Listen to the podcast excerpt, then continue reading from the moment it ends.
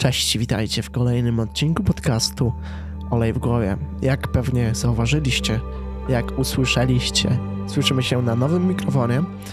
No i wiecie jak to jest, jak dziecku, dziecku kupimy nową zabawkę, to ma ochotę się nią bawić, szczególnie na początku, tak przynajmniej dwa razy intensywniej niż normalnie.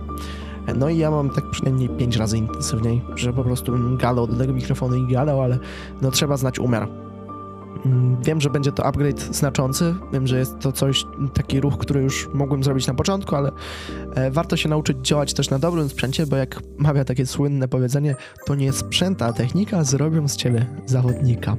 E, więc nad techniką pracuję, chociaż e, trudno mi to wychodzi. Wiadomo, tam dykcja, wiadomo, pospieszny tryb mówienia, który dalej się uosabia we mnie chyba. No, ale to nic dodać, nic ująć. Na pewno słyszalną zmianą jest ten mikrofon, no i e, mam nadzieję, że i wam przypadnie do gustu. Na pewno jest to kwestia przyzwyczajenia, bo ja przy pierwszym teście tego mikrofonu tak pomyślałem, Jezus, to mój głos. Wiecie, jakby ten głos e, z każdym lepszym mikrofonem zdaje mi się jest czystszy i bardziej autentyczny, co przekłada się na to, że faktycznie słyszę sam siebie, no nie, nie zmodyfikowanego. No i to zawsze dziwne uczucie. Nie wiem, czy może lustra są bardziej spopularyzowane na świecie i dlatego już nie mamy takich obiekcji e, co do swojego wyglądu, ale jakby luster nie było i gdzieś tam zobaczylibyśmy nasze odbicie, wiecie, w rzece czy w jeziorze, to zapewne byłoby to trochę inne doświadczenie niż, e, niż tak powszechne, jak mamy teraz z lustrem. No, z lustra już korzystamy codziennie jako narzędzie, wiecie, do poprawiania się, układania fryzury, malowania się i tak dalej.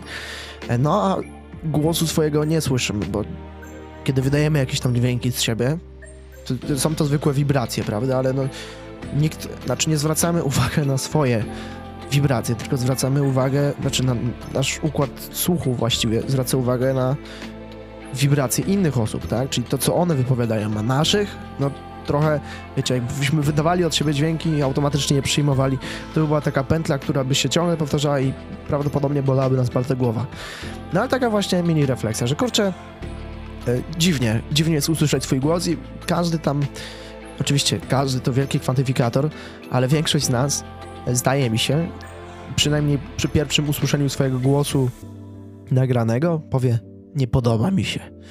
No i jest tak, że właściwie to ten nasz głos się nam nie podoba, ale to chyba dlatego, że nie słyszymy go często to tak samo jakbyśmy zobaczyli się wtedy w tym jeziorze czy rzece, nasze odbicie, to, to byśmy powiedzieli, nie podobam się sobie. A kiedy widzimy się w lustrze i dbamy o ten wygląd, to, to jest to takie powszechniejsze i bardziej nam na pielęgnowaniu tego zależy.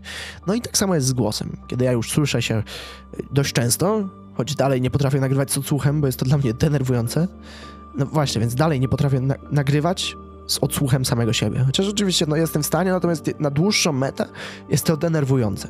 Spróbujcie tak kiedyś sobie puścić e, odsłuch, to znaczy, że kiedy mówicie do mikrofonu, słyszycie w słuchawkach samych siebie, czyli to, co nagrywacie, no i jest to irytujące. A zrobię to teraz. No i słyszę się, kiedy mówię, no i dalej mnie to bardzo irytuje i zobaczycie teraz z perspektywy czasu, czy ten głos, który słyszeliście przez te pierwsze 3,5 minuty, będzie się różnił od tego, co teraz nagrywam aktualnie. Zdaje mi się i dlatego też większość lektorów, czy w ogóle dubbingowców, czy osób, które nagrywają, mają do czynienia z mikrofonem, poleca nagrywanie właśnie z odsłuchem, dlatego, aby słyszeć nie dość, że swoją dykcję, to jeszcze to, w jakim tempie mówią, bo to jest bardzo istotne, wiecie, do komunikacji w ogóle, to jest bardzo szerokie spektrum tego, jak mowa działa na komunikację, no bo jak powiedział Jacek Brzostyński w dokumencie Głosem Lektora, e, dokumentach o lektorach, notabene na kanale TV Filmy, nie da się tym samym tonem i zabarwieniem emocjonalnym powiedzieć kocham cię, zabiję cię i spier tam dalej, no. no więc właśnie, to w jaki sposób mówimy ma bardzo charakterystyczny wydźwięk na to, co chcemy w danym momencie zakomunikować. No bo kiedy będziemy mówić bardzo zdenerwowanym głosem do osoby bardzo nam bliskiej i wyjawiać jej nasze uczucia, bardzo pozytywne zresztą, no to, to mamy taki dość sprzeczny przekaz. A warto, żeby ten przekaz podkreślać właśnie za pomocą tych werbalnych dźwięków naszych, no bo to jednak e, może albo nam bardzo pomóc, albo bardzo nas zniweczyć, no bo za pomocą naszego głosu możemy na przykład dać wrażenie o sobie, że jesteśmy osobami nieufnymi, no i setki innych cech, które można by było nam przypisać, ale to pomyślcie sobie, przy pierwszej waszej interakcji, w, której będziecie z kimś rozmawiać, w jaki sposób mówicie, ale w jaki sposób mówicie, nie to co mówicie, tylko w jaki sposób właśnie.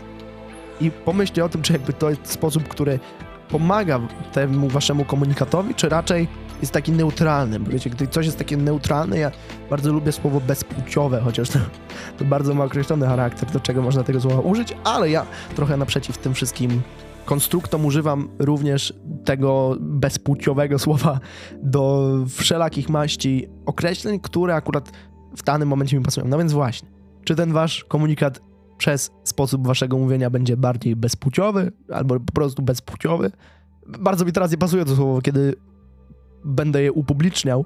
To jest bardzo niekomfortowe, ale no co zrobić? No to cała natura, to całe jazdy, zawsze staram się być naturalny w tym wszystkim, więc i to, y, to się dowiecie. No, pewnie na przestrzeni lat zmieni się to słowo, kiedy poznam jakieś takie bardziej akuratne słowo do określania tych rzeczy, które chcę określać, ale wracając do pierwotnego tematu, no pomyślcie, czy wasz komunikat za pomocą waszego głosu zostanie wzmocniony, zostanie neutralny, czy wręcz obedrzecie go z pewnych takich treści, których które chcieliście przekazać. To, to jest bardzo istotne i e, na przykład bardzo objawia się w naszym komunikowaniu zmęczenie, kiedy już jesteśmy na przykład po godzinie 20, załóżmy, uśredniając jednak, to tam bardzo przejawia się to e, i to w naszych procesach myślowych, a więc tych wszystkich kognitywnych, no i w sposobie naszego mówienia. I to w ogóle jest wtedy mieszanka wybuchowa.